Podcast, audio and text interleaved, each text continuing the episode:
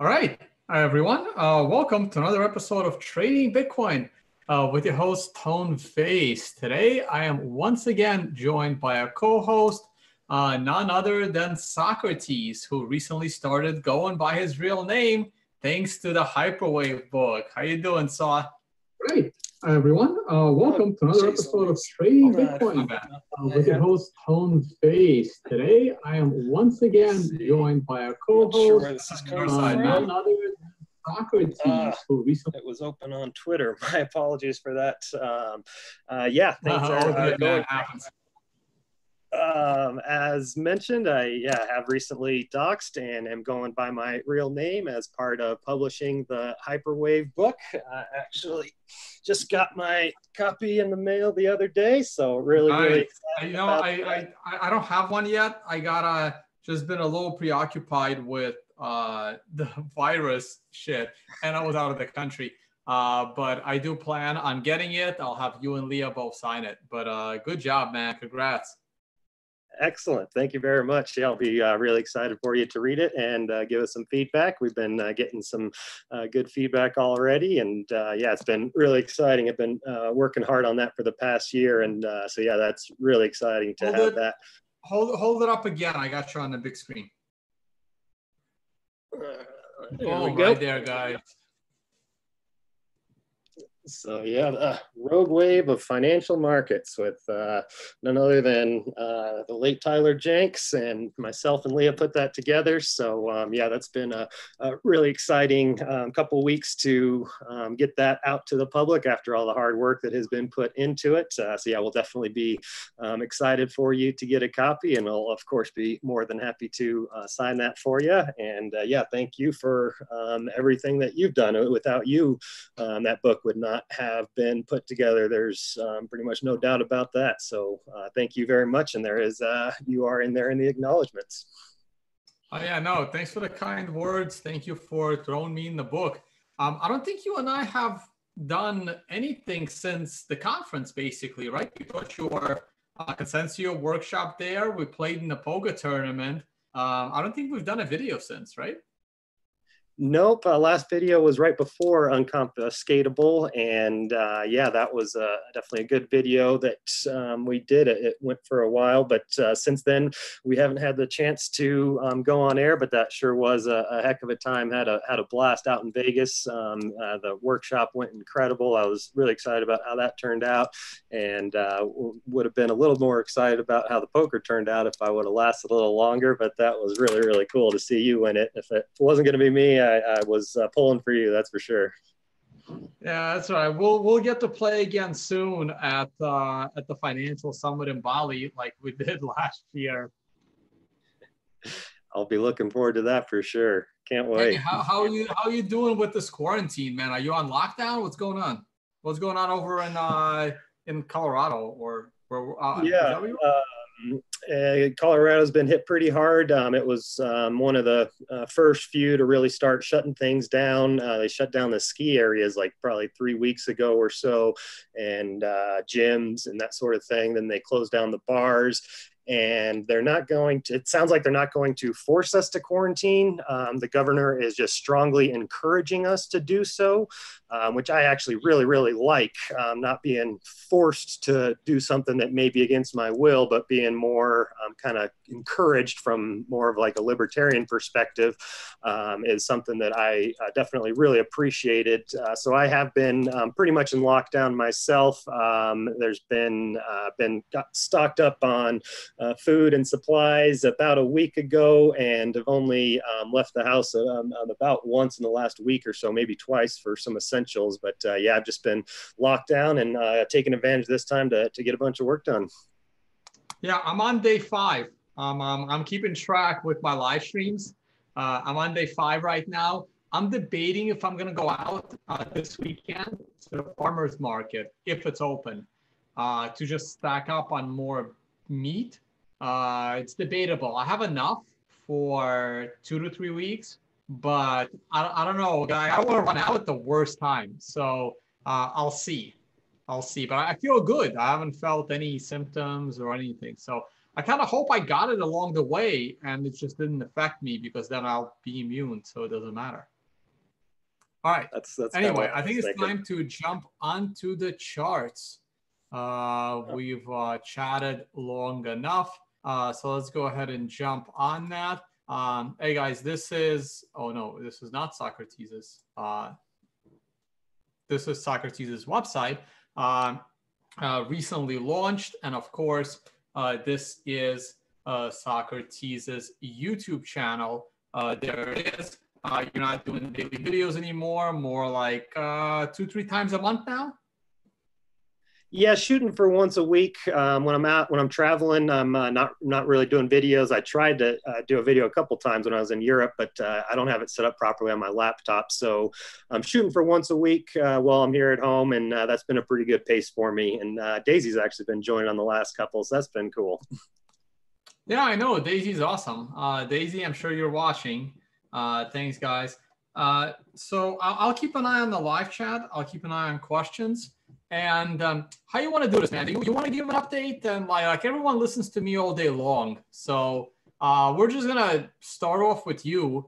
Uh, give me your update. I'll try. I'll probably interrupt like I usually do. And let's also talk about traditional markets while they're open. So maybe kick off with Bitcoin at a higher level. Uh, what you think? Let's go through the markets, and then afterwards we'll talk about hyperwave. Sounds great. so I'll. I'll just give you the screen share. Uh, so okay. let me get out of my screen share. Uh, meanwhile, I'm actually trading. Um, I'm trading again, and uh, I've been posting screenshots just to piss off all those people that said I couldn't trade, and all I do is teach. Uh, but I am trading traditional markets. I'm still keeping an eye on my portfolio, which is pretty damn elaborate. I want to take a screenshot near the end, you know, uh, to near the end of the day, like I did yesterday as well. So we'll see how that goes. Right. Yeah, saw a tweet uh, that uh, looks like it's been going well for you. Um, saw a tweet recently uh, with um, some results. I think maybe that was from yesterday or something. Uh, but that uh, that's great to see you um, getting back into the trenches and uh, doing some trading. That's that's got to be a, a, lot of fun for you, I'd assume. Okay, um, so yeah, it's been uh, a little while since Tyler, uh, uh, Tyler, Tyler. Actually, gonna keep calling you Socrates. trading is always fun when you're making money. That's for darn sure. no doubt about that. And uh, there's something about it. I mean, it's definitely no fun when you're losing, but uh, there's something about it that really um, makes me feel um, alive or like uh, really when I lose money to the markets, there's something inside of me that just, you know, really wants to bear down and, uh, you know put in the work to, to get that back. So I um, I think that uh, trading is is definitely most fun when you're winning, but uh, when you're losing, it, it can still really um, be a great opportunity to kind of improve uh, not only in trading but uh, as a person. So I I, I, try to, to, enjoy every every part of it, but that's uh, uh, definitely easier said than done. Uh, okay, so real quickly, I just want to walk through what I've been doing um, in this recent action, and that is um, going to be uh, just based upon the uh, MSR signals that are loading up right now. Um, we did have this um, major move down that was a um, a situation where I was very bullish, um, buying this dip uh, right in here, adding on to my position that was established back in here um, was really really interested in um, adding here was uh, tweeting out and everything was was feeling very bullish. We were coming back to retest prior horizontal. We had a trend line. We had the moving average. Uh, it was a great setup. So i did go ahead and add on to my position there pretty much immediately moved against me um, and i did get this close long signal at 8840 um, i did execute that and uh, fully exited my positions i, I do um, hold Bitcoin long term, that I do not um, exit on these signals. So um, I definitely uh, felt the pain of this move down with the HODL stash that I have. But um, for the trading uh, stack that I am uh, implementing, uh, using to trade MSR, I was able to go ahead and execute that exit at 88 40. Cost me a little bit on this entry, but overall made uh, some money on the average cost basis. And unfortunately, I did completely miss out on going short uh, at 82.37. I was on a plane uh, flying back from the Netherlands when that signal occurred. And by the time I got the chance to take it, I felt the price had moved too far. And um, this wasn't a spot where um, I was interested in taking that signal. I felt I missed out and that if it bounced back up into here, I was um, definitely going to build that position, but it just took off and moved um, too fast, left me completely behind. So I was just sitting on the sidelines um, for all of this action in here. And now I have been um, waiting for a bounce to sell. Um, this is a bear trend, and therefore, and I did miss out on my short signal. Um, so therefore, I just have to kind of wait patiently, sit on my hands, and the signal for me will come when price test the 200 moving average on a bear trend. So right now I do have orders set to short from 72 up to uh, 75. Um, and that's what I will be uh, looking at. If we can uh, get up into that area, then I will be um, building a short position. If we turn around from here, I would miss out on that again. Um, and if we get up there and blast right through 75, that's where I become really, really interested in um, this thing turning back bullish. If we can get back above 75, 500, that would be a huge, huge deal to me and would tell me that the most, uh, it is most likely that the market bottomed and that this isn't just a dead cat bounce anymore. Uh, 7,500 is the line in the sand um, for a couple of reasons. Um, the four hour 200 EMA is one of the primary reasons, as well as prior horizontals. Um, as long as we're under 75, I am viewing this as a full on bear market, and therefore I want to sell bounces. And um, that's why I'm really interested in uh, shorting right here is due to the risk reward. Um, if we do get back above 75, I will be um, not even hesitating to get out. I would be um, very uh, quickly executing an exit signal um, if we did get back above 75. And that shouldn't cost me too too much depending on what happens. Crazy things can happen and, and maybe it just blows right through and ends up costing me more than i'm expecting. Um, but as it stands i really like the risk reward on uh, selling this area. And if it does break through that 75 i'm going to be in a position where i'm going to be looking to basically fully execute a stop and reverse and go long I'm not expecting that. Uh, I'm giving that a, you know, only maybe a 30% chance at this time. Uh, but with everything that's been happening with the feds and uh, the money printing um, and this nice capitulation that we got, I'm really um, starting to um, become very interested in the idea um, that this was actually a, a bottom opposed to um, just a place that needed to revert to the mean. Gotcha. Hey, the the IMA the EMA Star uh, looks a little different than the last time I had you on the stream. It's a lot cleaner now. Yes, uh, just actually published a big update the other day, and um, a uh, new programmer has uh, come on board. Uh, his name yeah, is. Yeah, I know. I, I, think I was hanging out and having dinner with him on my uh, recent travels. Yeah, you sure were. Um, so yeah, you uh, shout out to Johan. Thank you uh, very much for all the hard work that you have been doing. Um, this is really a very, very important update that I'm really excited about um, because the biggest problem with this indicator was that people using it didn't uh, have a good understanding of where the stop loss was going to be. Uh, you just have to wait for signals basically. If you get an open long you, you open it there and you have to wait for a close long before exiting. And the benefit of that is it really helps to keep us away from getting chopped out getting trapped out on these wicks um, that come down and wipe people's stops out before continuing. Um, so it's that's a big benefit to it, but it's really, really bad to have somebody get a signal here, but not really understand, is this a 5% risk? Is this a 20% risk? Um, and that was almost enough of a reason for me to just keep this to myself because I personally have a really good understanding of what the risk is going to be and I can estimate it really good myself. Um, but to share what the stops would be at with other people, I would basically have to give away the code. So that was something that was a big problem that I wasn't sure if I'd ever be able to fix. And that's what this um, blue, what I uh, am referring to as the ocean, uh, comes in. It is estimating our stop loss, and that allows us to understand risk and more properly determine position size. Um, so the median of the ocean, uh, referred to as the buoys, um, that is the marker where you really expect a stop to occur. If you break down the median of this then you are strongly expecting a stop to occur and you should be really ready to execute a close uh, long signal. As long as you stay above that territory, there's still a really good chance that um, it's just kind of a, a, trap or a shakeout before a breakout.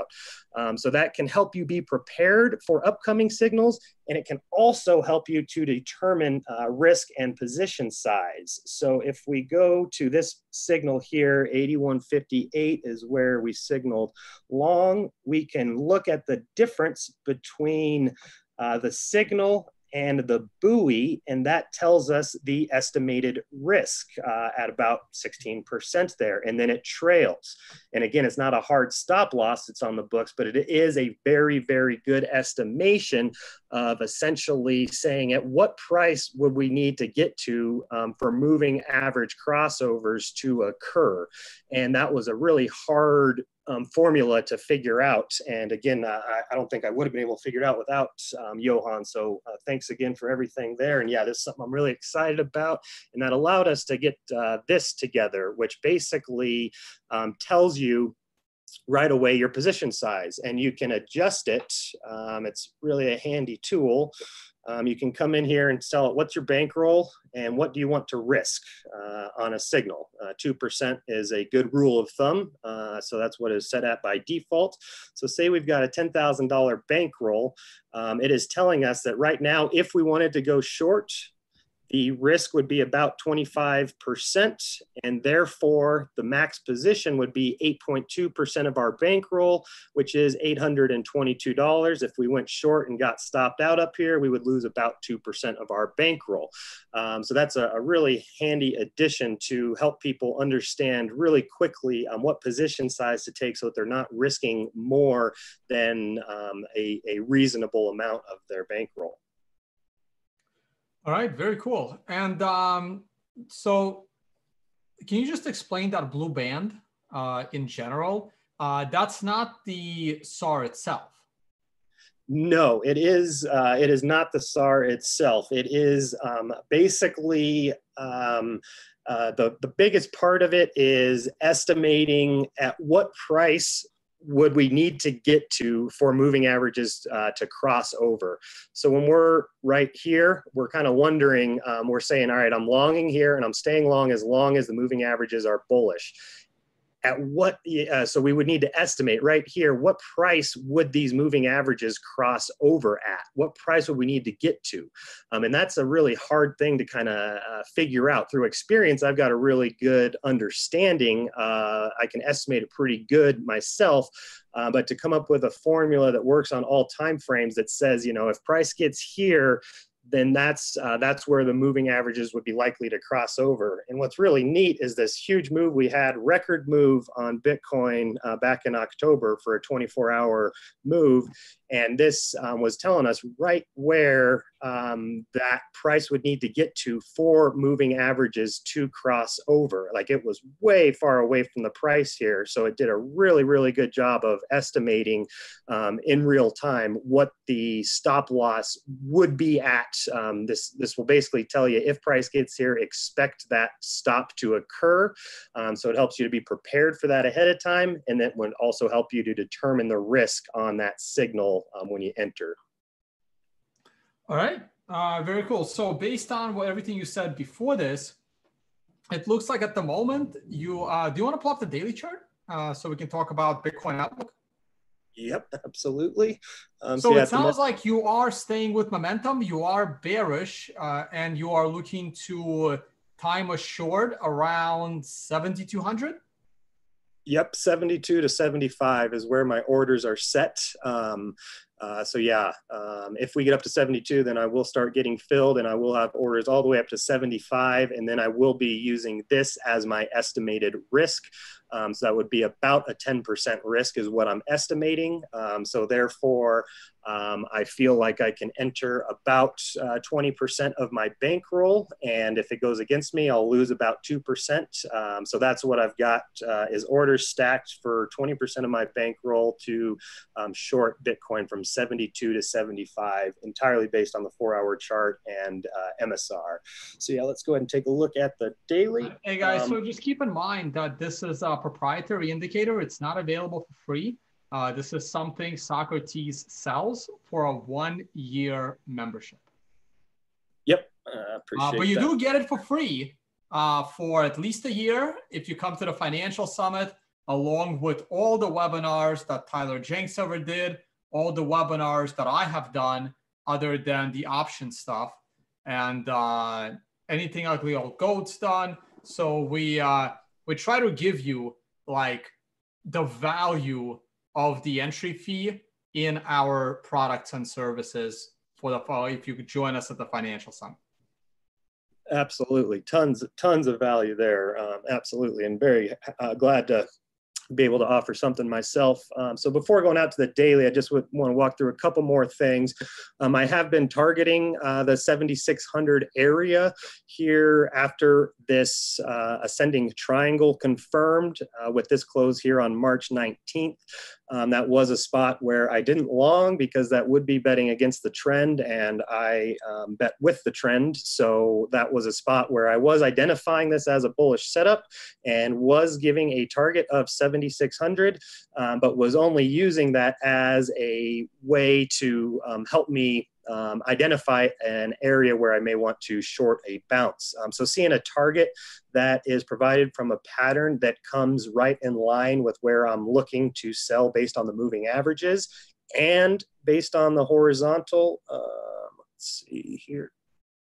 Um, yeah, oh, actually, so I did point out that triangle as a buying opportunity, and I would have, if, if I was in front of the market, and trading Bitcoin, like I am trading right now, but I'm trading traditional markets, um, I, I, would have uh, taken that trade. But my triangle was drawn a little bit differently with a much lower target. And I'll tell you why.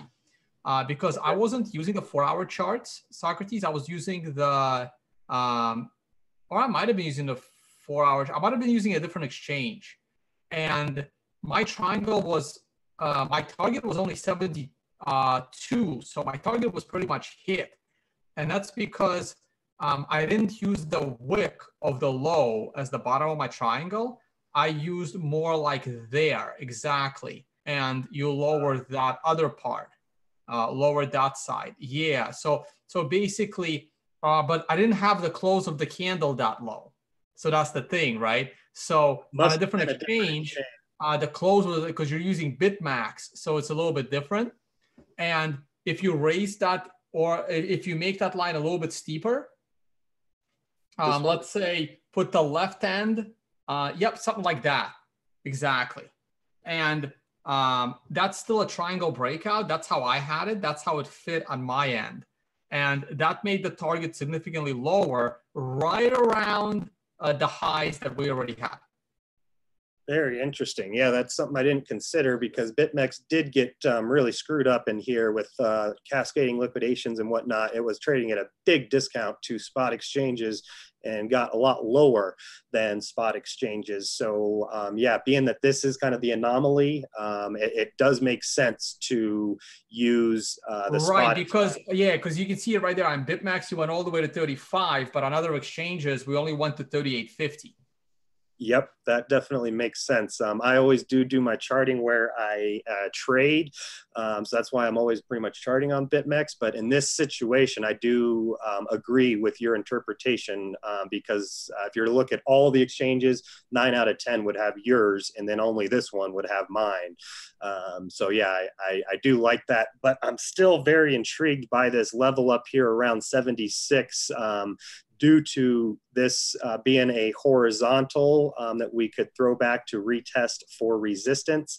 And then also due to this trend line coming in right here above that is in confluence again with the um, moving average. Uh, so that is something that I will be continuing to kind of target that area as a good spot to um, enter into a short position and kind of keeping my eye on a trend line here. In the meantime that we have been finding some support from and kind of seeing a bit of what may be considered a cup and handle um, and maybe it would look a little bit better on different time frames um, but it looks like if you do consider this a cup and handle which has not confirmed yet if it does, um, it would also be pointing up into that area. Um, so I've been waiting patiently for a while now for to see if price can get up there, and um, that is still what I think looks most likely. We remain in backwardation. Um, we remain with shorts paying longs. Uh, that's a recipe for the price going up, as far as I'm concerned, and that's what our, where I'll be very interested. If we get up into the 7,400 area, and all of a sudden the market re-enters contango, and all of a sudden uh, long start paying shorts again, um, that would be very, very good confirmation um, that it's uh, the end of a bounce. And something else I'll be paying attention to, um, would love to see, is a daily nine up in that area. Um, if we oh, could... oh, you will. Uh, well, in that area, you'll definitely see the daily nine, hundred percent guarantee of that. Uh, and perfected, no less. But uh, we'll see if it gets all the way up into that area. That'd be interesting. Yeah, that's that's what I would really like to see. A nine down in here isn't going to really do much for me. I guess if it's at 72, that'd be great. Um, that would be my where I'm starting to build. So yeah, this uh, nine is very intriguing to me, and uh, you know, uh, big shout out to, to Tone System has been working very, very, very well and really helped me to um, identify uh, what I thought was just a local top um, was right here. We were on a daily nine, a two day nine, and I think like a five day nine. Bunch of nines popped up right here at the top, and that was a big help to me. Um, and it was kind of the inverse where we were in um, extreme contango. The futures were like at a 6% premium or even more, and the uh, longs were paying um, big, big premiums. Um, so we had that situation up here, and then the kind of inverse down here, where we, I, I consider this a nine with all, how crazy all this was. That's uh, definitely effectively a nine to me, e, e, just because of how crazy all this was. And you got that when the market is in uh, backwardation with uh, shorts paying long. So kind of the uh, equal and opposite reaction is is kind of how I view it. Um, so yeah, definitely paying very, very close attention to uh, the TD sequential and um, would love to, to get this nine up in my sell zone. That would be a, a good confirmation that it's a, uh, the trend uh, that this bounce is ending. All right, very cool. Hey, we have a 30 minutes left in traditional markets. Let's change gears over to traditional markets and then we'll probably come back to Bitcoin in terms of hyperwave. Uh, but let's uh, let's cover, you know, the usual suspects, stocks, uh, S&P or Dow, whatever you choose, uh, gold, oil. All right, let's do it. Um, just start with the S&P 500 here. and uh, this is a situation where I have been um, really wondering um, if we're going to get some sort of uh, bounce. And really, I think a lot of people have been wondering that for sure. Because um, for me, this could have easily been that kind of dead cat bounce. Well, that, I went long there. Yep. I, I, actually captured this a little bit myself too. And that's, um, I just mentioned uh, not trading against the trend, but I have been uh, actually working really hard lately on developing a bot that's going to be doing some uh, day trading. And it's actually been going really well. So I was able to use that um, to actually capture very near the bottom there um, and did that publicly as well. So that was cool. Uh, but that is a spot where I'm really wondering, um, you know, when like just think of the hyperwave archetype when you have um, a big sell off after a big move, whether it's a hyperwave or not, it is so common to get this sort of ABC correction where you get um, this bounce that gives you a lower high and makes everybody think that kind of the the bottom is in. And that is the best shorting opportunity. Um, generally i look for the big big moves down and then the following bounce um, and that is just going to be an ideal shorting opportunity. And i did not short that because i was um, still looking for more of a bounce for it to be a shorting opportunity um, did get out of my long profitably but um, yeah this has been the question in my mind is it was this this action here or are we still going to uh, that would be this a very very very weak bounce and it really doesn't look like it's big enough. Um, i really um, have been expecting this thing to um, bounce I, I haven't uh, necessarily pinpointed where, but due to how far away the price was extended below these moving average crossovers, um, tells me that um, it is highly likely that we're going to bounce um, back to uh, retest at least the 50 and hopefully the 200. Um, so that is a spot where I am actually still in um, some long exposure in the stock market um, that did get a exit signal on this death cross here. Let's go ahead and pull up the MSR so um, let's see here. The uh, long, the exit long signal actually occurred here with the open short here. So right here is where the exit long occurred. And that's where I started targeting a bounce to the 50 to um, fully exit uh, the rest of my positions. And that's where this came up uh, not even close. And here, um, a short signal came in that I was not um, when the when the signals occur with price too far from the moving averages, it negates the signal, and I have to wait for a return to the moving average. Similar with how I missed that uh, Bitcoin short. Um, I wait for a return to the moving average, and it means sometimes I miss out, but it's fine because it's just way too risky for me to be um, shorting this far away from my estimated stop, which is all the way up here uh, at 37.50. So um, here I have been really, really wanting to see price get some sort of bounce. And if it wasn't for this crazy environment with uh, the whole country shutting down due to the coronavirus, I would think, uh, in my mind, it would be extremely, extremely likely that that bounce would come. Um, and I would not even be really sweating about uh, holding on. Uh, but as the things have just gotten worse and worse and the country's shut, shut down more and more, um, it's really made me start to wonder was this the bounce? And now um, it's just going to be the continued sell off. And do I have to look at taking a um, significantly bigger loss than um, originally than I would need to at any other time. Um, so I'm really, really happy with what we're seeing over these last couple days, and I've got orders um, set to basically fully exit my positions. And if I can get those filled, I'll be um, one happy camper. And if not, then I'm going to have to be um, watching these things like a hawk and um, uh, potentially looking to implement some sort of hard trailing stop loss at this point. All right. So let, let me let me throw my view. So uh, can you just turn on sequential? Yep and uh, you could have left the moving averages; they weren't in the way. Uh, if you throw on sequential, and one more thing you should throw on there, uh, throw on the Fibonacci's from the top down to the bottom. From the top, right around that nine. I mean, there was also a nine on uh, on the S and P, right there, off by two days.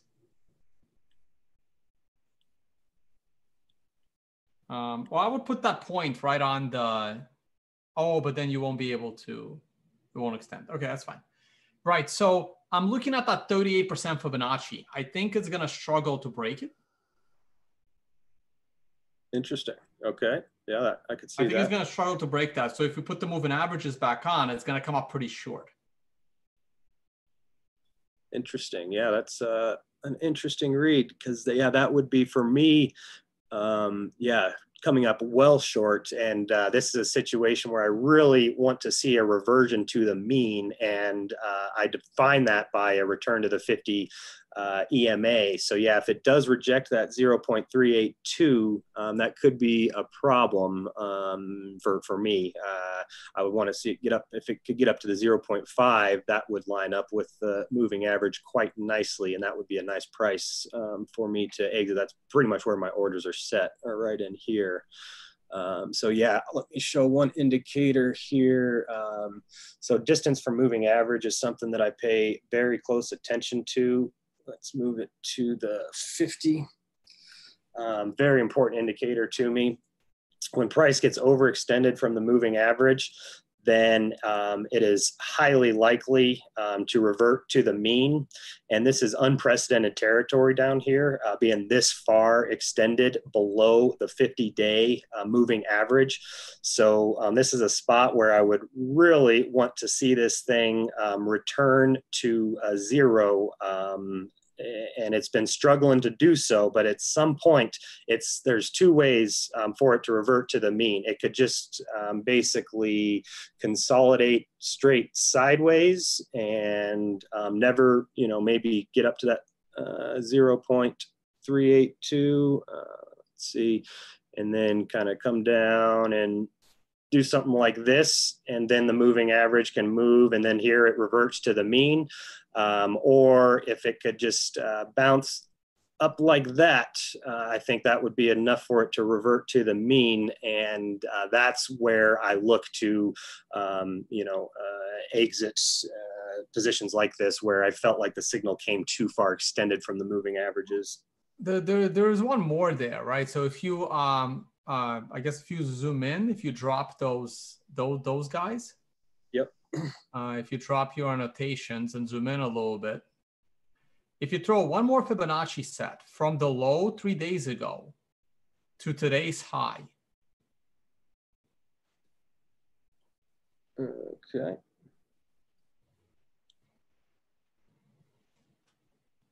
If we get a pullback here and then uh, maybe double like drop the indicator at the bottom to expand yeah.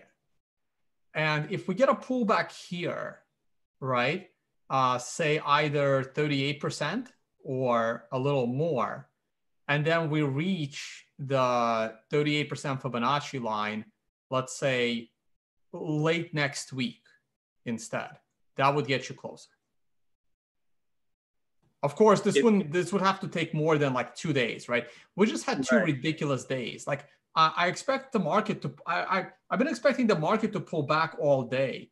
Like yesterday, I repositioned my portfolio to be more uh, short than long, and for some miracle, my portfolio is up today. I don't. I don't. I'm. I'm still not sure how. It's uh maybe my my option spreads are a little even complicated for myself. Like I thought I would be down, but I'm still up. Uh, but that won't last. Like if uh, if today's day happens again tomorrow, then it definitely won't hedge me, right? Like I was basically, um, I was leaning short for today, and I thought the market would reverse. I certainly didn't see this giant update coming, uh, but at least my portfolio is doing okay. I got to take a screenshot before market closes for the Twitter trolls, but um, but yeah, I'm not expecting this to continue tomorrow again. So I am looking for a pullback but it's going to be interesting. Uh, this is a very weird market. Like anything can really happen. Absolutely, absolutely, and uh, yeah, I think this is in a spot where I'm, uh, like I mentioned before, um, seeing some uh, more room to the upside. Um, we did just finally get a golden cross on the 15-minute chart um, that just occurred today. That's the first golden cross we've gotten on the 15-minute chart um, in over a month, and that's a big deal. If you go a long time with moving averages crossed over in the same direction, um, then it tells you um, you should get a you know significant reaction once they do cross uh, over in that opposite direction. So this is something I've been paying very close attention to. Each time we've gotten close in the past, um, we have rejected it and then um, come back down. Uh, so here, I actually do think uh, a pullback is going to be a buying opportunity um, on a short-term perspective. This is a 15-minute chart. Um, I would look once we break through it and get the cross with the price extended, same exact rules. I would look for price to return to the 50. Um, so right around 24.90 or so is where I would be um, seeing that as a buy signal on the 15 minute. And as long as it stayed above the 200, as long as it stays above 24.40, I see um, more room to the upside. Uh, so I do think that a, a small pullback here uh, could be in the works and it could be um, an interesting buy setup just based on that uh, 15 minute chart. And then when the 15 minute gets a golden cross, my target is the um, one hour 200 EMA. So that's what I would be looking at for a um, reaction off of that first golden cross. And over a month is a return to that uh, 2760 area. And again, that's, that is right where I'm targeting to um, exit um, some of my last positions. All right, let's throw gold on there. I would love to get your thoughts on it. Absolutely. Um, so this is something I have been um, fascinated with. Uh, uh, did you see the stories recently coming out about um, COMEX failing to deliver on um, some physical gold? yeah, but like, Alice, I've been listening to those stories for 10 years. Uh, I haven't seen them yet amount to anything crazy. That's uh, interesting. We'll see what happens. There's more interesting stories coming out. Uh, it could lead to something, but uh, I'll, I'll comment on it more. I need to read a little more about it. Okay. Yeah, I'll be interested to uh, hear your comment. Uh, seeing that the, um, at least last night, the COMEX futures were trading at a 3% premium uh, over spot. Uh, COMEX futures broke 1700, and I guess spot did too. Uh, oh, oh, yeah, uh, this was a while ago, but just yesterday, COMEX futures were over 1700. Um, so that's, that's significant to me, seeing that the market is really discounting those futures that after they weren't delivered, um, after they're having trouble delivering them anyway um, very interesting to me. Um, so this is um, a chart that I always pay very close attention to, but uh, was paying very, very close attention over the last few days and did outline um, in my Telegram group as this being the, the line in the sand for continuing a bullish uh, structure. Um, if we broke down um, 1450 was the exact number that I gave. Um, then it would have created a lower low, and that would have been a strong sign to me that a top is in and that gold is going to start following the rest of the markets.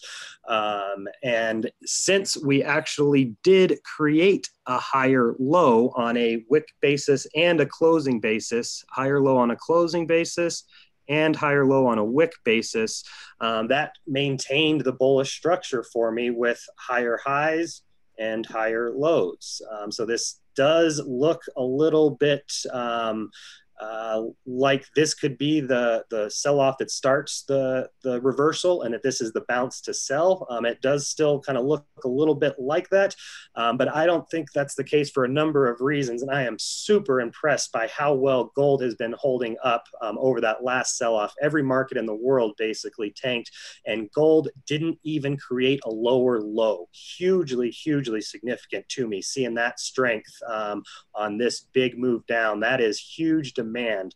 And I have been uh, hearing nothing but stories about uh, gold stores essentially running out of gold, uh, people running to buy gold in this environment with the feds announcing they're going to print $6 trillion.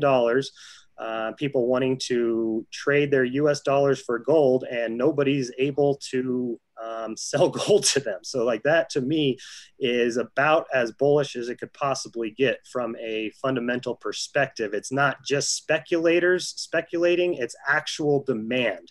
Um, and that for me is a very, very big deal. And uh, this recent um, pullback, um, not if only they, did. By the way, sorry, if, if they find my bunker, I'll, I'll sell them my gold at a nice premium. yeah, for a nice premium, that's right. Because I'll turn it into because I'd rather buy Bitcoin. Yeah, yeah, that's interesting. Um, yeah, I'm, I'm holding on to my uh, gold. That's for sure. And this is basically what I've been waiting for. Um, and I, am yeah, I'm I'm in on uh, holding gold and Bitcoin. Um, and if anybody is selling their gold right now, it is at a premium. So that goes to tell you that it's undervalued, or, or you know, uh, that leads me to believe that it's undervalued if nobody wants to sell unless it's at the higher price. Um, so yeah, not only did that pullback find support uh, above 1450 to give us a slightly higher low, it also maintained uh, this parabola, uh, kept it intact. Uh, looking at the weekly chart, I did start looking at this down in here as we um, created this higher low that didn't really fit an angular trend line. That's when I start looking for parabolas.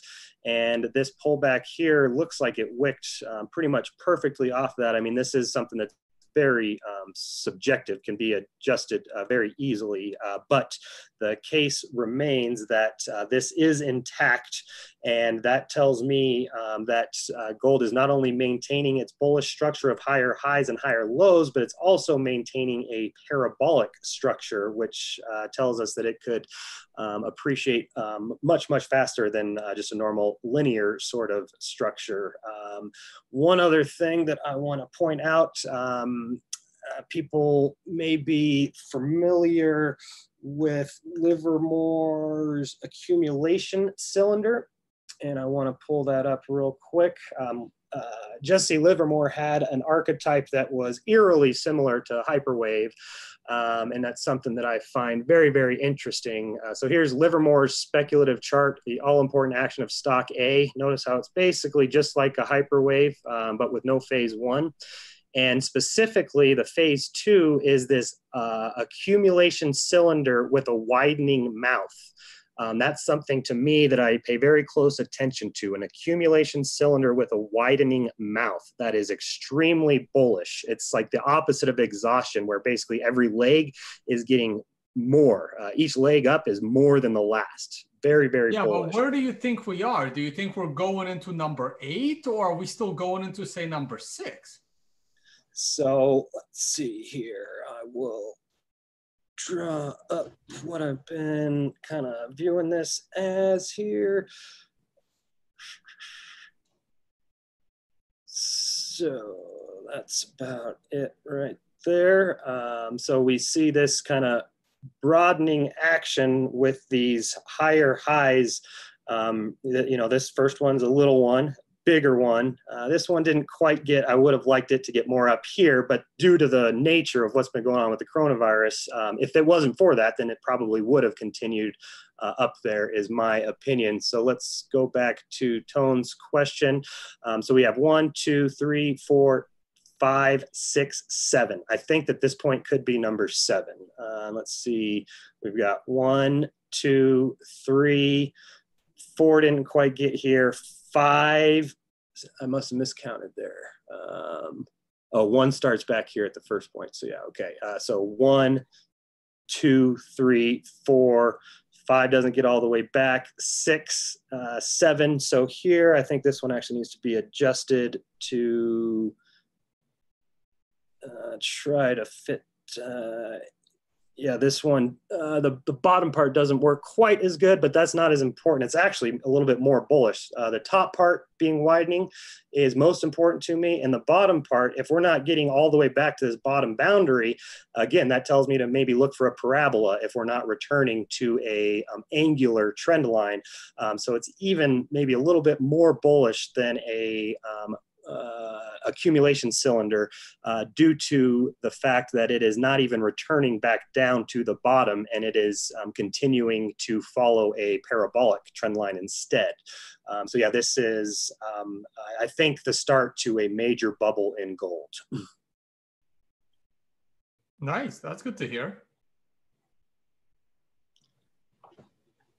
And um, I'll just. Really by the way, the stock market is pulling back uh, if you want to take a look at it before moving on to say oil. Okay. Uh...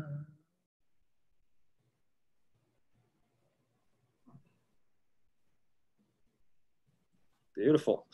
Yep. That is a very interesting setup here. Um, this is critical. You're on a, you're, you're, you're on a 15. Uh, can you just throw sequential on there? But I'm going to probably ask you to look at the 10. Okay. Yeah, critical That's what area. I was watching all day. If this pullback doesn't support above 2400, then I would expect uh, retest local lows and probably break them down. Um, but if we do support above 2400, then we're in a good spot to go ahead and target that um, 10 uh, one hour 200 EMA. Moving to the 10 minute. And we've got nice pullback into a golden cross there. Nine here and on a four here. So maybe another hour or so uh, based on this chart. So if you throw on a 10 minute, oh yeah, you are on a 10 minute, right. So I was actually eyeing the the top of the market right on that nine around uh, 1 p.m. Eastern, I think. So I was looking for a top there, and uh, didn't tie it. I, Like it, it kind of sucked on timing. Would have been perfect because if you go back to yesterday, uh, you can see how that nine was pretty much a top. Nope. Uh, yes. Yeah. Right there. Yeah. Yeah. So I was kind of eyeing that part. It'll be interesting to see. That's uh, getting a nice reaction off of that 50. It looks like uh, trying to form a wick. Uh, be interesting to see if we got a nine down around here. That would be a nice setup for me. Um, so one thing I did want to take a look at is, and get your opinion on, Tone, is um, what has been going on with gold um, compared to silver. Uh, oh yeah. There's like a major decoupling happening as far as I'm concerned. And let's see, I'm trying to get uh, multiple charts up so I can show um, both of these back to back. Uh, one second. Okay. All right. So, uh, pull up your charts. I'm uh, I'm deciding. I have four minutes to decide if I'm gonna exit anything out of the market.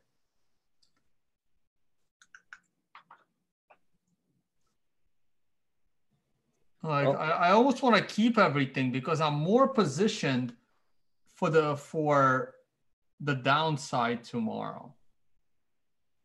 And there's weakness into end of day, and you know what I think about that I expect it to continue. So I may not I may not realize any gains and anticipate some downside tomorrow. All right. Well, best of luck with that action.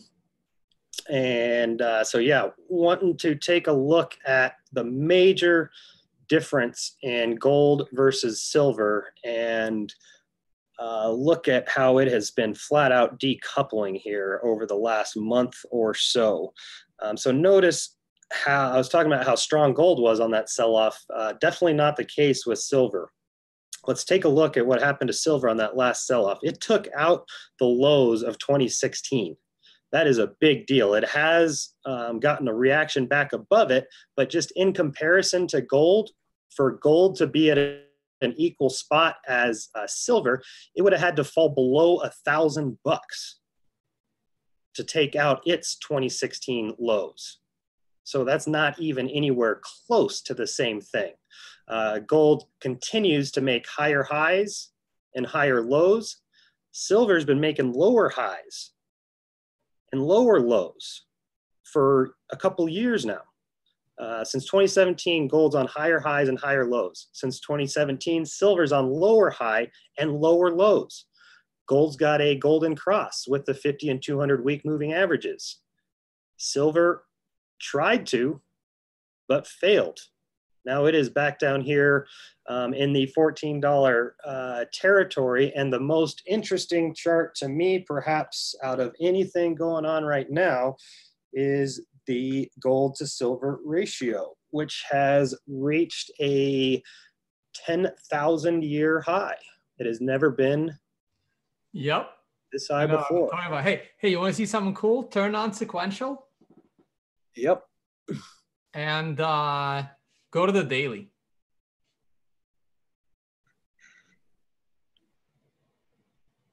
Oh, look at that. Oh, beautiful. that is just perfect.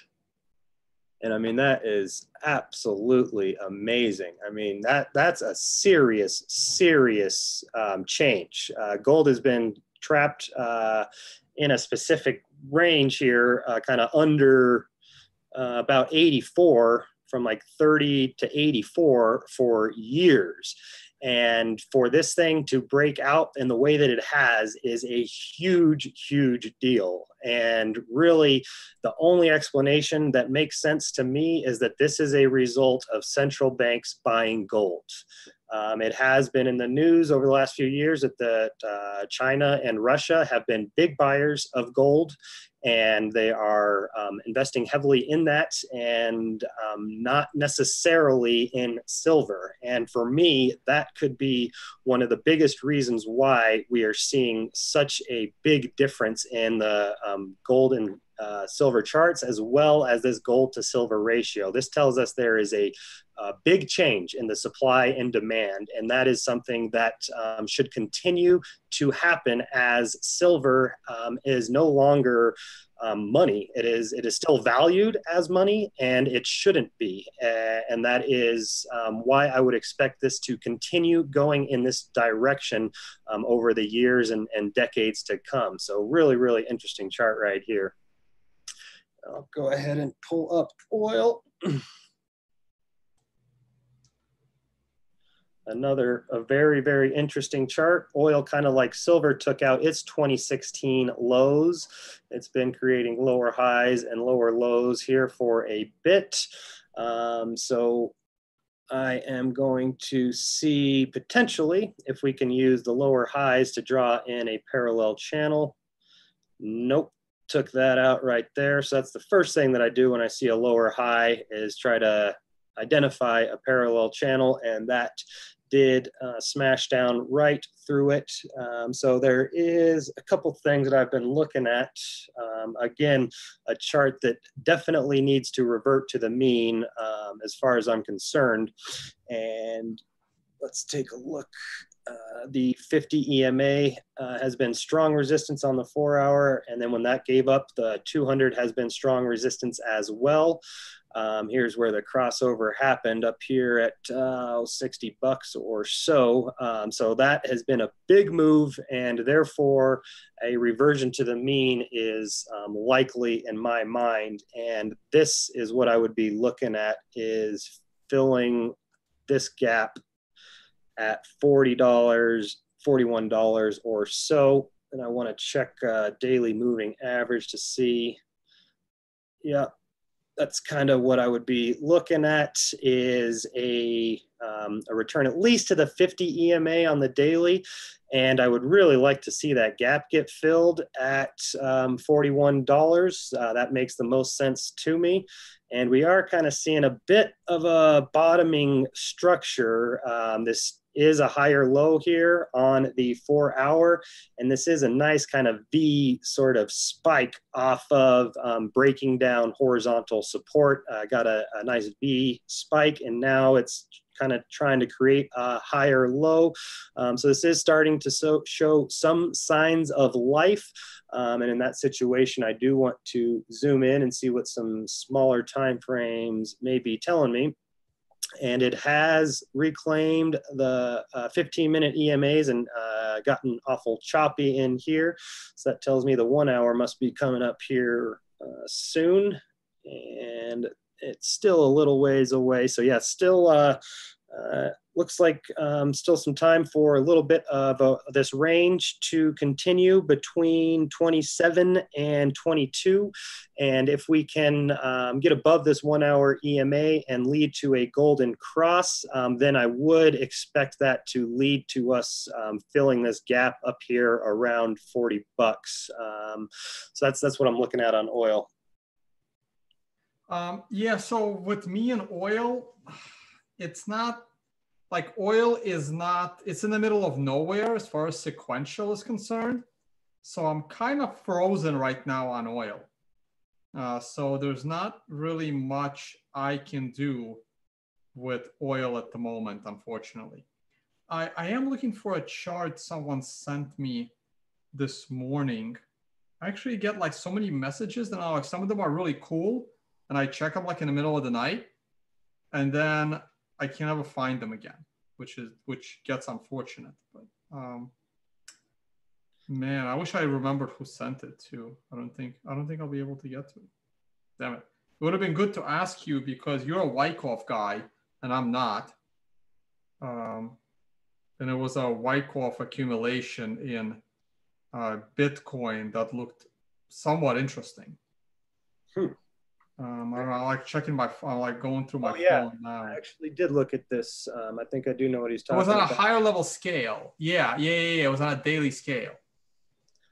Oh, interesting. Okay, so I was looking at it on a. Uh, well, whoever hour. sent it to me this morning, if you're watching, send it to me again. I think it was direct to me. I don't think it was in a group either.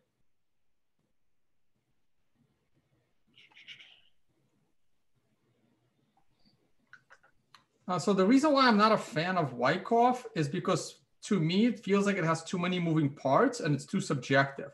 So it's in like that Elliott wave category for me.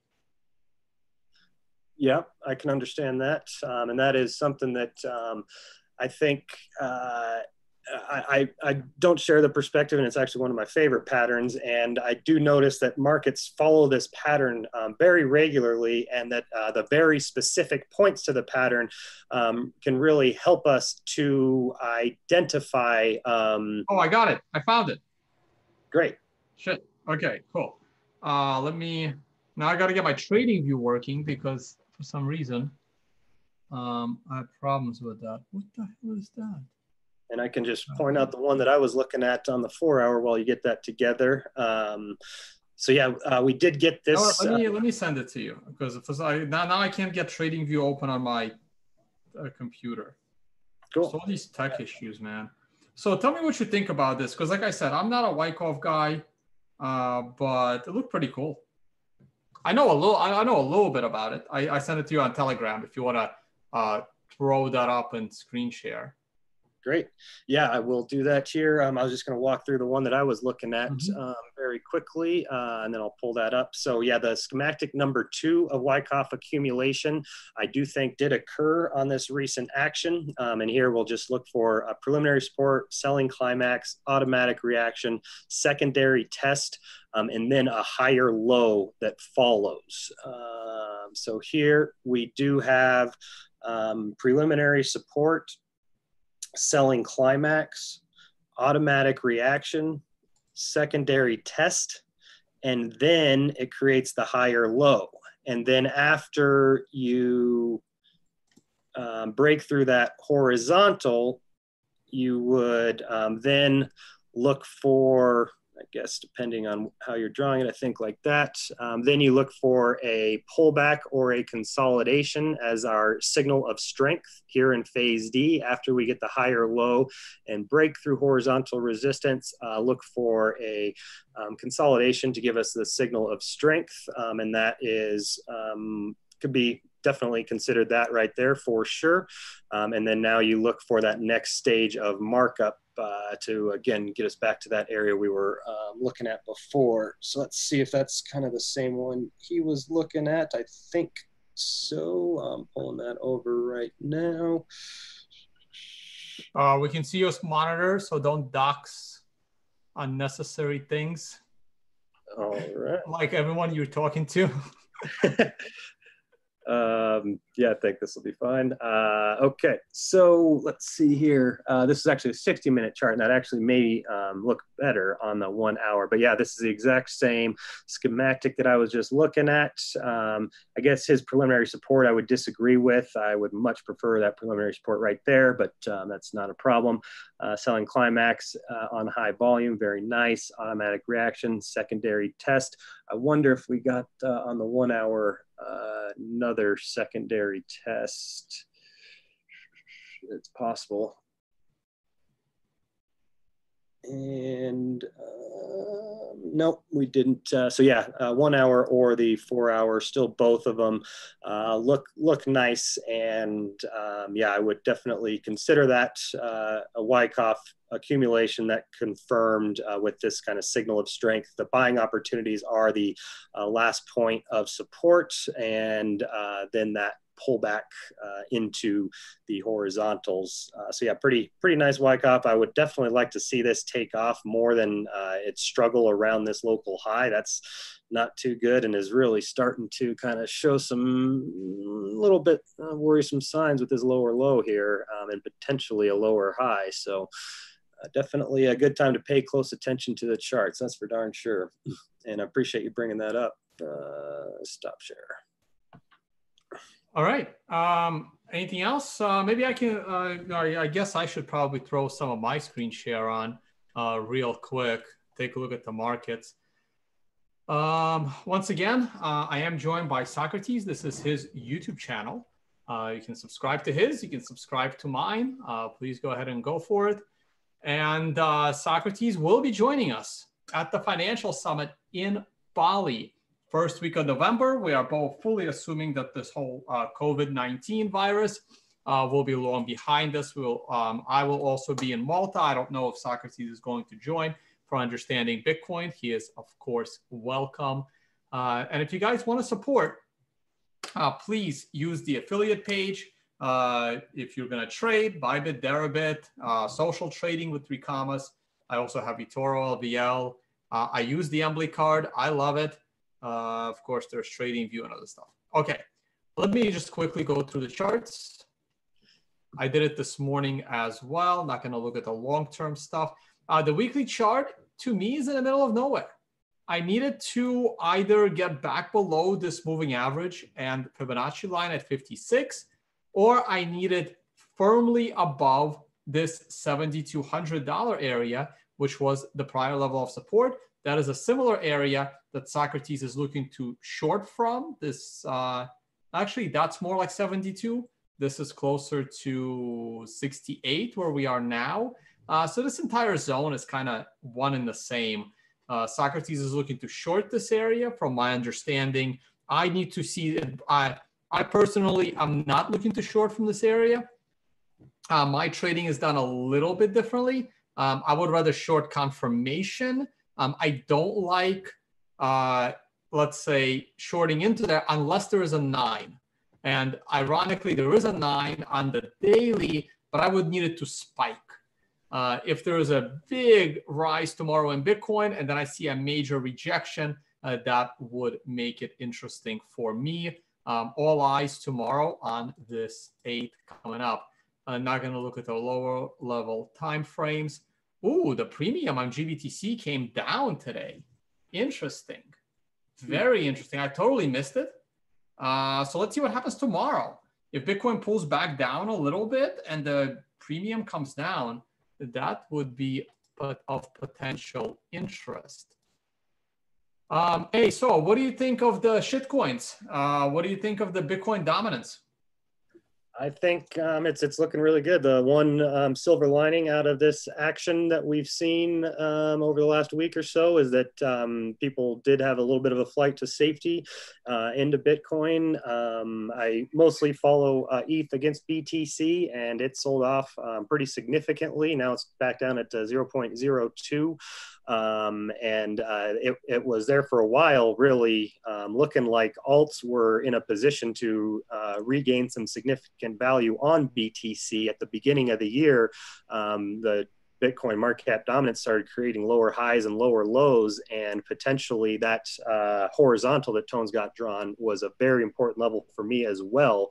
Um, so it, it, was really starting to look like um, alts were going to be gaining um, um, value against Bitcoin over the first half of 2020, and I was um, long alts and uh, against U.S. dollar and Bitcoin due to um, the bullish nature of the trends. And seeing that um, turn around after this last move is a very, very good sign. If we would have had that major sell-off and Bitcoin lost dominance, that would have been really hard for me to understand um, and a really bad sign as far as I'm concerned. Um, so um, that's uh, another thing that uh, kind of makes me inclined, uh, uh, interested in the idea that we did bottom is that now um, that Bitcoin is rallying against alts again, um, more money is flowing into BTC than alts. Um, that is a situation that I really like seeing and is really good for the long-term health of uh, Bitcoin, of course. All right, uh, let me go through through real quick. Uh, hash power, not going to talk about it. Um, just for some reason, I like looking at my own charts. Yeah, uh, gold, I'm going to wait till the end of the week to really comment. Same thing with silver. We already covered all that. Um, see, oil's like in the middle of nowhere on the daily sequential and also on the weekly sequential. It's a bit in the middle of nowhere. So I'm just staying away from oil at the moment. Uh, markets really pulled back uh, at the end of the session. Uh, so that's interesting what's going to happen going into tomorrow. I want to get to hyperwave, so that's why I'm kind of rushing through some of these. And uh, all right, it's the Dow Jones. Okay, so uh, saw hyperwave. I guess let's start with the Bitcoin hyperwave. Uh, here's how I have it drawn. It's a little bit, you know, the Bitcoin hype. I is it just me or is it like the more time goes by, the more difficult it is to draw phase one, two, and three on Bitcoin, even though the history doesn't change? That's funny. Um, yeah, I've definitely taken a very, very close look at both of those blue lines that you have drawn because that completely changes the hyperwave depending on where you draw phase one.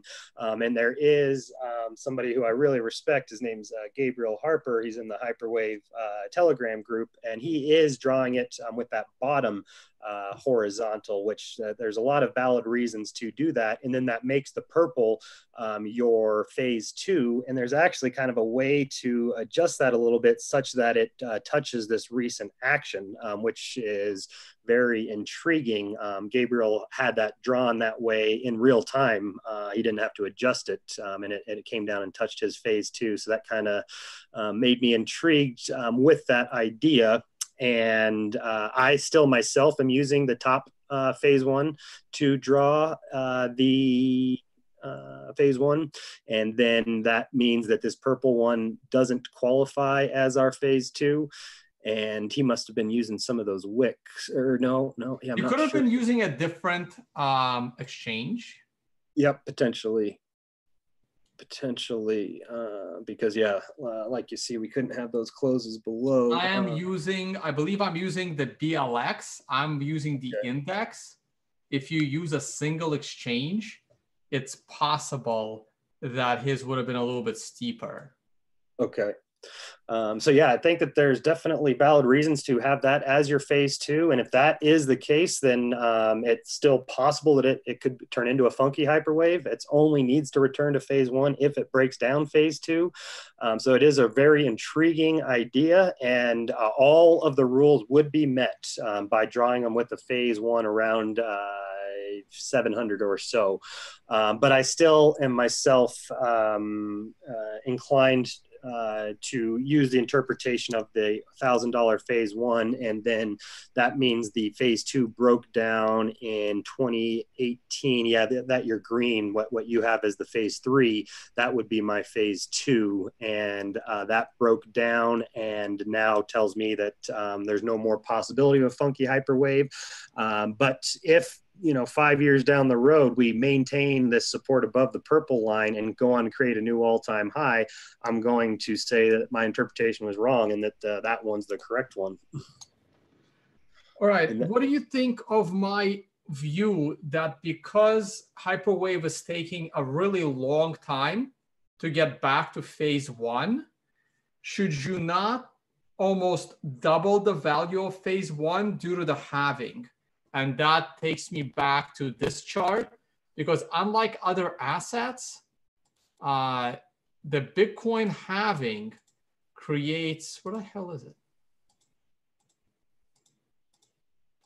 This situation where miner, I mean, there's just less supply in the market. So not only like, unlike other assets that Tyler has always been uh, utilizing for Hyperwave, uh, I mean, everyone knows inflation. You know, the more money government prints, the more you know inflationary all of these assets are. Whether it's Apple stock or GE that was around back then, uh, or whatever. But in Bitcoin, there's an additional supply shock in that of the halvings. So now that hyperwave is taking more than four years to get there, or will be taking, it'll go through the halving period uh, from the, actually it has taken more than four years to go from phase one into phase seven. And potentially uh, it could take eight years going through two halvings. And the first halving pretty uh, started like a year before. Like the halving took place like a year before the hyperwave kicked off.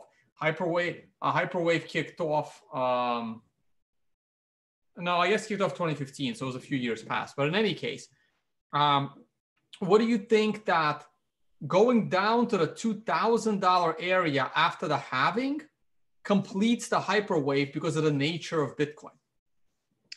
I think that's a really intriguing idea, and I've been giving that a little bit of thought um, since first hearing uh, you say that. And um, it's something that, um, as I thought about it, I don't think Tyler would um, allow for a change like that because um, I, I do remember him uh, being very adamant about phase one being a horizontal line and the price never changes over time.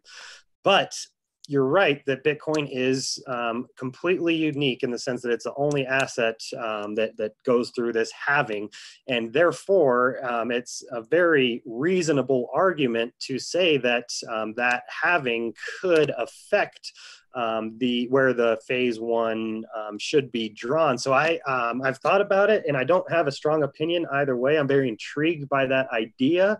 Um, I myself am am keeping my phase one at a thousand, um, but I'm I'm definitely going to have to give that some more thought because it's uh, it's it's an intriguing idea, and it and there are uh, there's a lot of merit to it.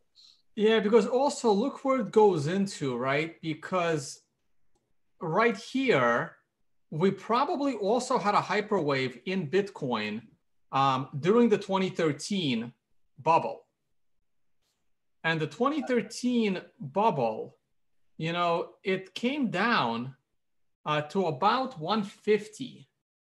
And uh, there was a like a mini bubble before that, which had totally reached uh, this one. But right here, you know, this other bubble back in 2011, the price went all the way to 30 bucks. Now I know we didn't fall down to 60, which would have been that doubling because this is having passed, uh, because it, it's gone past the halving.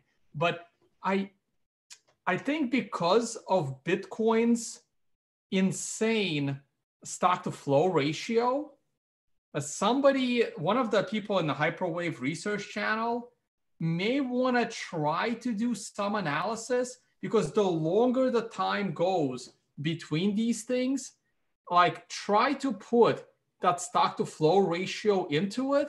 And perhaps this here going down to 150 actually completed that hyperwave and assuming that your horizontal line was around $30, but the stock to flow ratio was so bad that that is like almost the equivalent of an asset that could theoretically have infinite amount of uh, shares or whatever, infinite amount of liquidity. And maybe this could also apply to something like gold, because I always anticipated gold would come back and retest the 1980 high of $800. And that's why I always thought that gold would go lower.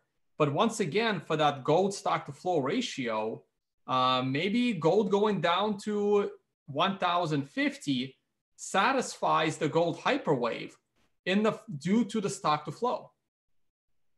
Yeah, it's a it's a really really interesting idea, and um, yeah, I think um, may, maybe um, gold could be a corollary that we could look at because um, yeah, to do any analysis it would be difficult since uh, Bitcoin is like the only one that have, so it'd be really hard to try to to um, find much confirmation. But potentially gold would be a, a good option.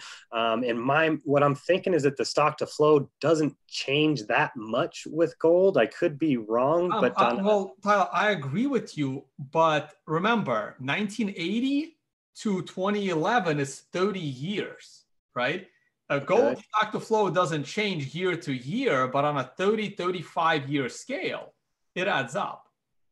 Okay that's interesting, um, and especially with the technology and whatnot. Um, so yeah, that's that's a very interesting idea that I will have to think about more. Um, one thing I can say is that we did examine this uh, closely in the book, and one of uh, probably my favorite chapter in the book is the hyperwave spectrum. Um, it starts on one end with uh, what is not a hyperwave but is very very close, and then on the other end, it's um, what is the most perfective hyperwave we've ever seen. And um, on this end of what is not a hyperwave but is very close, if you could leave it on this chart for just a second, um, this one is uh, this chart right here that we're looking at. Um, this is about as close to being a hyperwave as you can get without it actually being a hyperwave. Reason that this isn't a hyperwave is that it doesn't have seven phases. Very similar to Litecoin in 2017. It's got the structure and it really looks like it is a hyperwave, but it goes straight from phase two to phase four.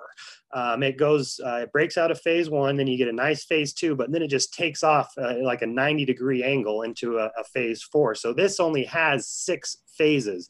And that was something that Tyler was very adamant about is that all hyperwaves have seven phases, not six and not eight. Um, so this is one, uh, this and Litecoin are two I, that are- I, I kind of have it drawn with seven phases, mm, but that's, that's also because I'm ignoring this rise. So I have my phase one uh, mm. here, and it's perhaps not long enough. That's interesting. Yeah, and that's uh, yeah. Now we're getting into the really fun things about hyperwave, um, where it's uh, there's good arguments to be made on either side, and that's a really interesting um, perspective that I hadn't. Um, I, I, don't think we considered this, and this could be considered valid. I mean, it is a very short phase one that only kind of you want phase ones to be long and you also want them to test the top resistance multiple times. So it definitely isn't an ideal phase one, but I don't know if that would be enough to disqualify it. Um, so yeah, it's really interesting that maybe that would be enough to put it on just on the inside of the spectrum of what is a hyperwave, but the worst example that we can find. That could be a, a good option for that um, because yeah, having that extra phase in there does give us seven phases. The phase one leaves a lot to be desired, but is that enough to disqualify it? I don't I don't know. Tyler always did say the most important phase of a hyperwave is phase one. So if your most important phase is leaving a bunch to be desired, maybe it is enough to disqualify. Um, but when we get on this um, end where it's very um, murky, where one person could say it is, one person could say it isn't, and they could both be right. Um, they could both have very good reasons. Um, so that's a situation where maybe I'd argue it isn't, maybe Tone argues it is, and and we could both be right. All right. Um, I, I thought I had a chart of the stock market hyperwave. I don't. I should probably draw one, but if you have one handy, I can hand screen share back to you. Um, anything in traditional markets, it could be a particular stock like an Amazon, which uh, or Netflix. I mean, Netflix is clearly uh, this whole Corona thing is helping Netflix. So while a lot of us thought Netflix completed its hyperwave and Netflix was due for some disruption, with a lot of competitors, uh, it's not that far from new all-time highs. So there goes that idea. Uh, so what's your view on the traditional markets these days? Do you have a hyperwave on traditional markets? Um, yeah, I, I, do, and that is a very, very important topic that I forgot to cover when I was looking at the S&P. So I'm glad that you brought it up. Um, if I'll go ahead and put it back on screen share myself. And uh, just drawing in these lines real quickly. Um, apologies. Wow, so that's a really big one. So you're going back to, oh, by the way, so I saw a chart of the S&P that takes it back to like 1800s on TradingView. Really? What uh, ticker do you know? Um, I'm gonna about to find out. Hold on. That I love those long history charts. I know because I have the Dow. I have the Dow going back to I think 1920 or something uh, in my Dow history. So I have my Dow history chart. I'm sure you've seen it. That one begins in 1915, just like two years after the Fed. Let me see if I can get that S&P chart um, that goes back really far. But uh, uh, but uh, go on with your analysis, and if I get that ticker, I'll give it to you. All right. Um, so yeah, uh, the S&P is the biggest hyperwave that we have ever seen in terms of uh, length. Um, this started uh, basically broke out of phase one back in the early 80s and has been um, in a hyperwave ever since. And it's a bit of a um, unique one in the sense that um, it has taken multi- it's got multiple phase threes here. Uh, we break out of phase one, we establish phase two, and then we enter phase three in the dot com bubble and break that down and perfectly find support at the phase two after the 08 crash. Um, so that gives us, um, keeps the phase two intact, and then we start another phase three. So this is perfectly um, uh, okay and well within the rules and well within reason. There will be, when you enter phase three, 85% of the time it will go on to enter phase four. And there will be 15% of the time where it breaks down. And out of that 15%, sometimes it's going to find support at phase two and reestablish a phase three. Uh, this happened with Boeing actually like four times it had to try to establish phase threes. Um, so, what's most important here is that we have now broken down my phase three. And this was something that was very, very important to me. On this big sell off here, I was really wanting to see a sharp reaction off of this trend line. Every time that we've touched it or gotten close to it in the past, it has caused for big moves to follow. And that's really what I was looking at here. Um, still, maybe not fully understanding how big of the repercussions we could be looking at from uh, the virus. Um, so I was still mostly um, concerned about my technicals here and really focusing on this line. This was my line in the sand for staying bullish, um, similar to what we were looking at with gold. Uh, if we could maintain support here, it would give us a higher low, um, and it would keep this very value, uh, very very important boundary intact. Whereas if we broke it down, now we've got a lower low, and now we uh, have violated phase three, which means the target becomes phase two. Uh, and these things are right on top of each other. So let's me pull this out. And what price phase two would be at would be entirely dependent upon how long uh, it took to get there. If it fell there tomorrow, it'd be down here at 900. If it took, um, you know, four or five years, uh, then it'd be up here around a thousand. Um, so it's pretty darn interesting that Hyperwave is, uh, and completely coincidental, obviously, but uh, Hyperwave is calling for around a thousand in the S&P and calling for that in Bitcoin as well. All right, let me grab screen share real quick and I'll share the ticker with you. Um, right. Um, I did have a couple stocks I wanted to pull up. Uh, do you want okay, to... so, so keep it there. Okay, so here's what you do. Here's what you do. Um, oh, I mean, you can open like a new chart or something. You can do do save as. Do um, uh, you're not being cheap like me. You actually pay for TradingView at the moment, right? Uh, yeah, I've got the full version. Right, so, so just uh, do a save chart as and save it like a historical S&P because you're going to change the ticker. So I don't want you to lose your hyperwave lines. Oh, I already deleted them. I, I don't. I'm bad at saving. Oh, those. you don't care. Okay. Um, so if you just type SPX again, but don't click the first one that shows up. Click the that one. Yeah. And it has data going back to 1871. Wow, that would be so cool. That would uh, give me a But it's end of day data. It's not intraday data. So if you start zooming in on that, you just get like one point per day. That is so cool. I'm gonna have to go back and uh, uh, check this out. How neat is that? I mean, that is really cool. Uh, I uh, appreciate you sharing that. Definitely going to um, have fun looking into that. That's for sure. And a quick tip uh, for charts that look like this, uh, throwing on Heikin-Ashi candles makes it look a whole lot better. It, it will clean all that out. Um, oh yeah. So I wanted to yeah take a look. Um, Amazon and then uh, Netflix are two that are really interesting to me because I'm wondering if also um, this is going to be good for Amazon if uh, if they're going to start uh, fulfilling a lot more shipments and uh, maybe getting more customers who were, you know, just going down to Walmart uh, in in the past. Um, so this is one that's been super interesting to me uh, because again, it is a very nice uh, hyperwave. like a beautiful hold of phase three, man. Yeah, let's uh, go ahead and get these lines up here, and I do need to get better at saving these, but what are you going to do? Um, so yeah, this is just a textbook uh, hyperwave that absolutely is on the kind of perfected end of the spectrum that we were uh, talking about earlier. Uh, so let's see. Does it bother you that phase three is significantly longer in time than phase two?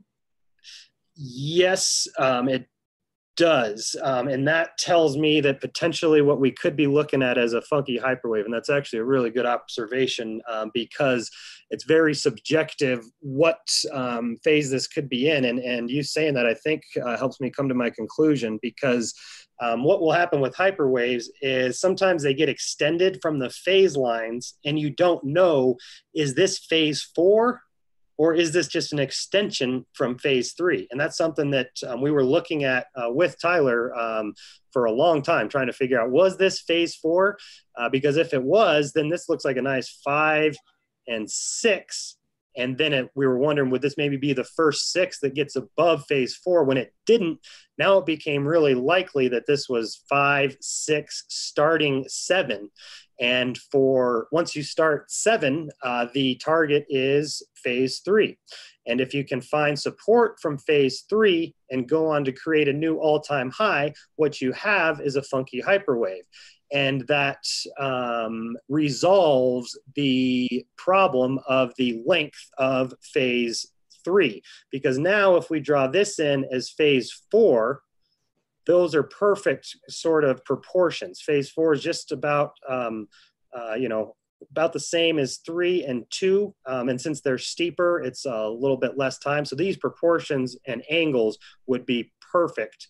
And then you get, uh, again, um, what is pretty much not textbook, but uh, definitely well within reason for a five, six, seven starts. And if it finds support at phase three and creates a new all-time high, now we have a funky hyperwave. And now it's not a problem with this um, length in relation to phase two because funky hyperwaves, that's how it'll happen is the, the phase that provides the support to make it a funky um, will be way overextended compared to the others.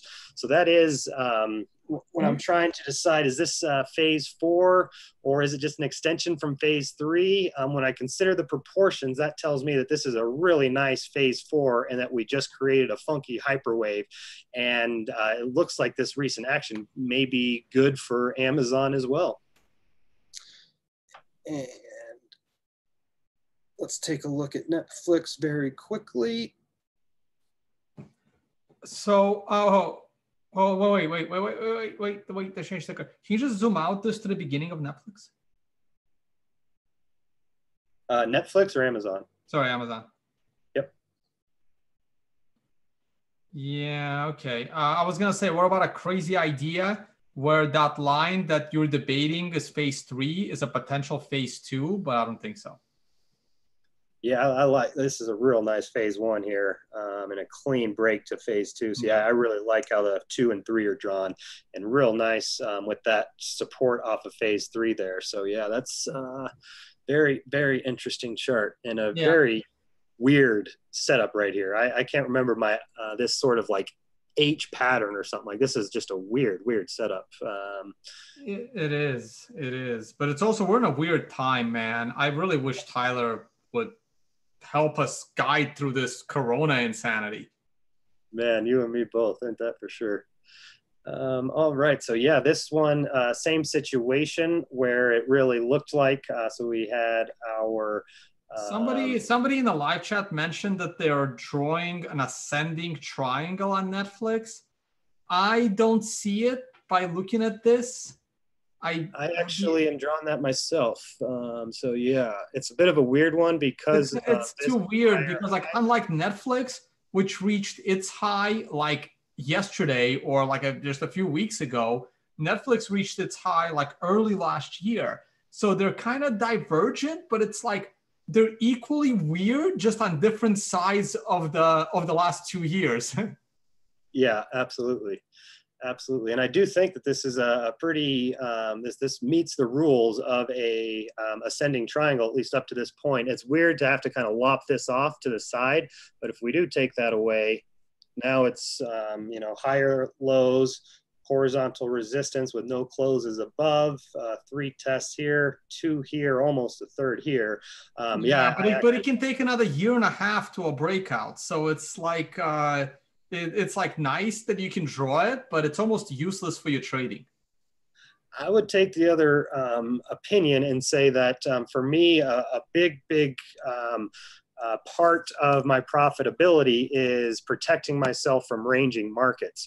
And that's where I think patterns can be very, very useful. When you recognize patterns, um, it tells me to kind of stay away from these moving average crossover signals because they're going to be um, very choppy. When we enter um, sideways, when we enter ranges, um, then the moving averages are just going to get really choppy. And ranges are usually um, defined by patterns. Um, so if we can get good at recognizing patterns and uh, also setting alerts, um, so this is where I would be looking at not being interested in taking any signals as long as we're stuck in here, and that might save me a lot of money over the next couple years. Um, and then what else I can do is set an alert on this and set an alert on this so that as soon as um, it's violated, now I'm ready to go and I don't have to worry about what's going on maybe uh, over the next couple years. Um, so yeah, I definitely do think it is uh, important, at least for me, to be able to identify patterns, um, even if they aren't going to be tradable events, uh, they can become no trade zones.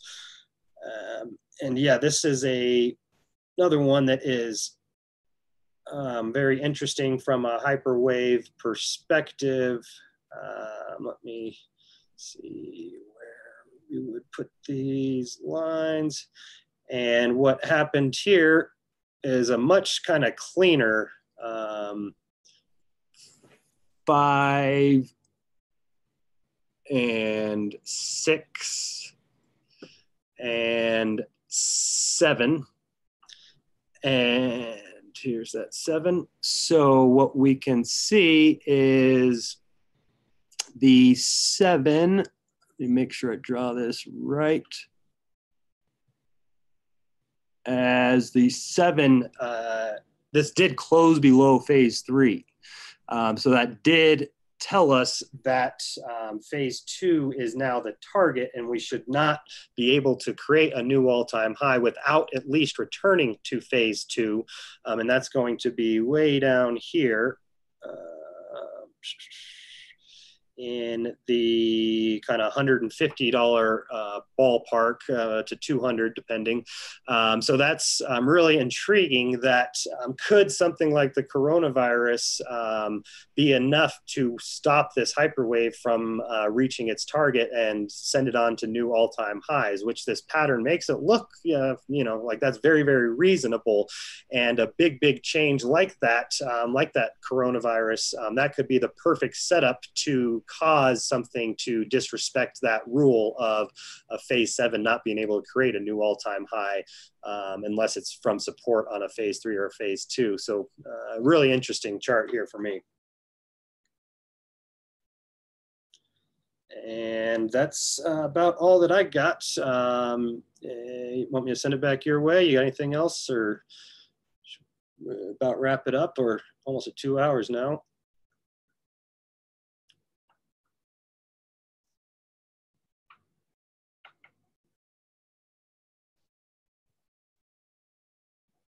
Nope. Don't know what happened. Uh, click stop screen share. Now I'm not seeing anything. Um, not hearing anything either. Maybe Tone got disconnected. Uh, I think Tone, oh, there we go. There you are. Oh yeah, I lost internet there for a second. I think I'm back. All right. Well, I just uh, had finished up with what I was wanting to cover, so that was not a problem for me. All right. Um, Yeah, let's just maybe go through some questions and then, wow, it's been a long stream. Um, I got a bunch of questions. Uh, thank you, uh, Bitcoin Motorist, for shooting those over to me. Let's see maybe we can go through these fast. Maybe we won't even have to pull up charts. Um, I'll ask it and then maybe I'll answer it and then I'll get your take or the other way around. Uh, well, this one is to you. Uh, would this book be good for beginners? Absolutely um, definitely uh, there is a introduction to technical analysis as part of the intro um, so that people that really don't have any um, understanding of technical analysis at all should be able to um, read this and get everything they need to out of it uh, because all that you need to know for hyperwave is trend lines and candlesticks. Um, so if you can understand uh, what a candlestick represents and understand uh, what trend lines are, um, then that's really all that you need to implement Hyperwave. Um, so yeah, it is definitely um, good for beginners um, from that perspective. And also I think it does a good job of kind of giving a bit of a um, background of the situation that led to these hyperwaves. Hyperwaves are very, very rare. And right now we're getting more than them than we've ever gotten in the past. so so kind of diving into the underlying uh, macroeconomics of what may be going on there um, will also uh, potentially help some people understand um, more about uh, Bitcoin and, and, gold as well. So definitely a good thing for um, new people to technical analysis and new people to Bitcoin. Okay, um, we're not going to look at this, but maybe for you, Tyler, someone is asking to look at the 233 uh, exponential moving average on the weekly. So um, yeah, I don't know if that's a number you look at. I don't know if you want to comment on it. Um, you're the exponential average guy. I'm more of a simple moving average guy. Uh, I also don't like picking these moving averages like after the fact. Like if they're not using them in real time, then they don't matter. Um, yeah, yeah, I can definitely understand that perspective um, for sure, and um, that's something that I uh, agree with. That you kind of need to pick something and uh, stick to it. Um, but I do uh, see a lot of merit in the um, in that one, uh, the 233 day. Uh, that was just recently shared by uh, Fibbo Swaney, who is a technical analyst who I um, really respect and uh, yeah, I'm just pulling. Oh, that, that that's who asked the question, actually. Oh, is that right? Well, great. so yeah, I'm just pulling up his chart here to show um, the uh, key uh, the times that it has acted as support in the past is not something that I really pay attention to, but when I see a chart like this, I do. Um, you know, uh, it's it's really interesting. Uh, so here he shows that back in 15, it held perfectly um, twice on two attempts before the major run up. Um, and then here we're getting some wicks off of it. So seeing that is very intriguing to me. Um, but I do agree with you that um, since I'm using the 200, I, I don't really want to also use the, the 233. I don't want my chart to have like 50 moving averages on them. Um, but I, I think he uses the 233 because it's a Fibonacci number. And that's something that makes sense to me is if you're going to use your fib uh, your moving averages based on fibs. Um, like say uh, instead of the 50 day moving average you're using the 55 um, i think that's why he uses those and uh, it makes a lot of sense and, and so yeah i always keep an eye on that but i don't use that myself. Um, so some people joined late. Um, in case you guys hear me call socrates tyler his real name is tyler. Uh, you'll see it if you look at the book. Uh, so uh, I, I I'll try to keep calling you Socrates, but uh, if I do call him Tyler, it's because his name is also Tyler, guys. um, okay. Uh, we have another question. Do you? Uh, this is a hard. It's a really hard question to answer, right? Because it forces you to say yes or no, and I, I'm gonna answer the question before I say it. My answer is I don't know. Here's the question: uh, Do you think the daily? Uh, do Do you think Bitcoin will rally into the daily death cross and I'm gonna pull up, uh, pull it up on my side and it's right here. Here comes the death cross. Uh, the short term, I'm using the 50. Uh, the blue is the 200. Uh, here's the death cross. We're still pretty far away from it. Do I think we're gonna rally into it? Well, it's actually impossible to rally into it because tomorrow we're crossing and I don't think we're gonna go up. You know, $2,000 in price tomorrow? We could. I don't think we will. So um, the question is, will what will Bitcoin do? I would like to see Bitcoin touch a moving average here. Uh, which one is it going to touch? I don't know. Maybe it'll touch the cross at 7,800. Uh, maybe it'll hit a nine, one to four day correction, enter the countdown phase. But if it does enter the countdown phase to the upside, it's actually pretty likely to go above 8,500. So uh, to answer the question, do I think Bitcoin will rally into this move into this move and average cluster? At the moment, it doesn't feel like it will. But my real answer to this, I have absolutely no idea. Uh, so for me, um, this is what we're seeing currently is rallying into the death cross. Like for me, I don't need the price to actually touch the moving averages. Um, but when we broke down to like four grand and we're way below moving averages that still have a bullish crossover, um, it tells me that it's highly likely, just like I was talking about in the stock market, it's highly likely that when we're below moving averages that have a bullish crossover, there's going to be a bounce.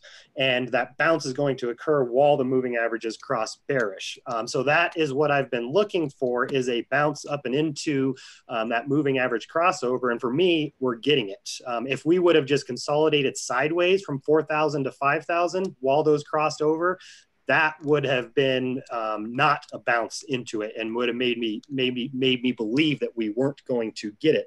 Um, but this action right here is exactly a bounce into the death cross as far as I'm concerned, and exactly why I'm viewing it as a shorting opportunity. Whether it gets to 82, um, I don't know uh, myself. Uh, if it does, I'm actually going to be turning pretty darn bullish because um, I'm looking at 75 is where things start to shift for me. Um, so what I'm expecting is this to bounce up and into about 75 and that that is a big reason why I'm selling it is because it is a pull up and into a death cross even though it may not quite get to that price and it may be significantly far away like a couple thousand. The point is we still just rallied um, you know a big rally uh, not uh, basically 100% on bitmex and that is a pull into a death cross for me um, all right, no, I agree with that, and we're already we're already like you know sixty percent back towards that death cross. It feels should be like more than 60%, but uh, we've already gone pretty far. So now we're almost pushing it. So, um, oh yeah, can you just pull up the book one more time since I have you on camera? You got it. Boom, there it is. There it is, guys. And um, um apparently, I, I, think I think we're a little tired for this question. At least I am. From like I, I I've been going to bed early. I've been up at like you know uh, 6 a.m. Eastern time, uh, getting ready for markets and stuff. Uh, but I'll read the question and uh, check the distance from the mean on last two recessions. Uh, look at the weekly with the 200 simple moving average from 2008 and 2001. Uh, thoughts? I, I, think this is too complicated of a question. I don't think I'll be able to look at it, um, but I thought I'd read it anyway. Uh, Bitcoin's on a daily death cross. What do we think about that? I think we already discussed that. Uh, someone is saying people are underestimating this crisis. I'm not. I, I though I do need some more meat. Um, export bans. Yeah, no, I still think the markets can go down uh, a little further in the stock market, but they've already fallen quite a bit. Uh, silver is an industrial metal, no demand out there right now. That makes sense uh, as to why it decoupled so badly. Uh, there's not going to be that much industrial demand for silver, but there is still, you know, gold bug and money demand for gold. Um,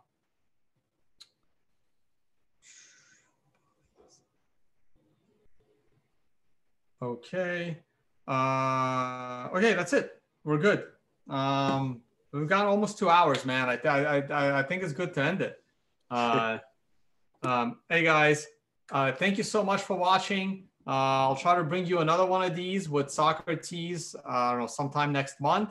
Uh, I've been doing a lot less. Uh, and man, it's like, uh, uh,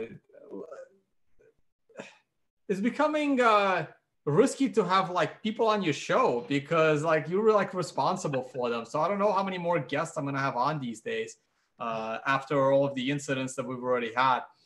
Uh, so uh, we're gonna stick to it, and uh, I'm gonna keep bringing you these shows. I'm planning to do a Bitcoin law review tomorrow, so I got a lot of homework to do tonight uh, to prepare for the law review. I'll probably bring you a market show tomorrow morning. I am still trading uh, every day, all day, so hopefully um, I can use this opportunity to, you know, beef up my retirement portfolio a little bit. Uh, Tyler, you're still trading every day. Uh, Socrates, you're still trading every day. And um, uh, thanks a lot for coming on the show. And I'll see all of you guys on the next one. Any closing thoughts?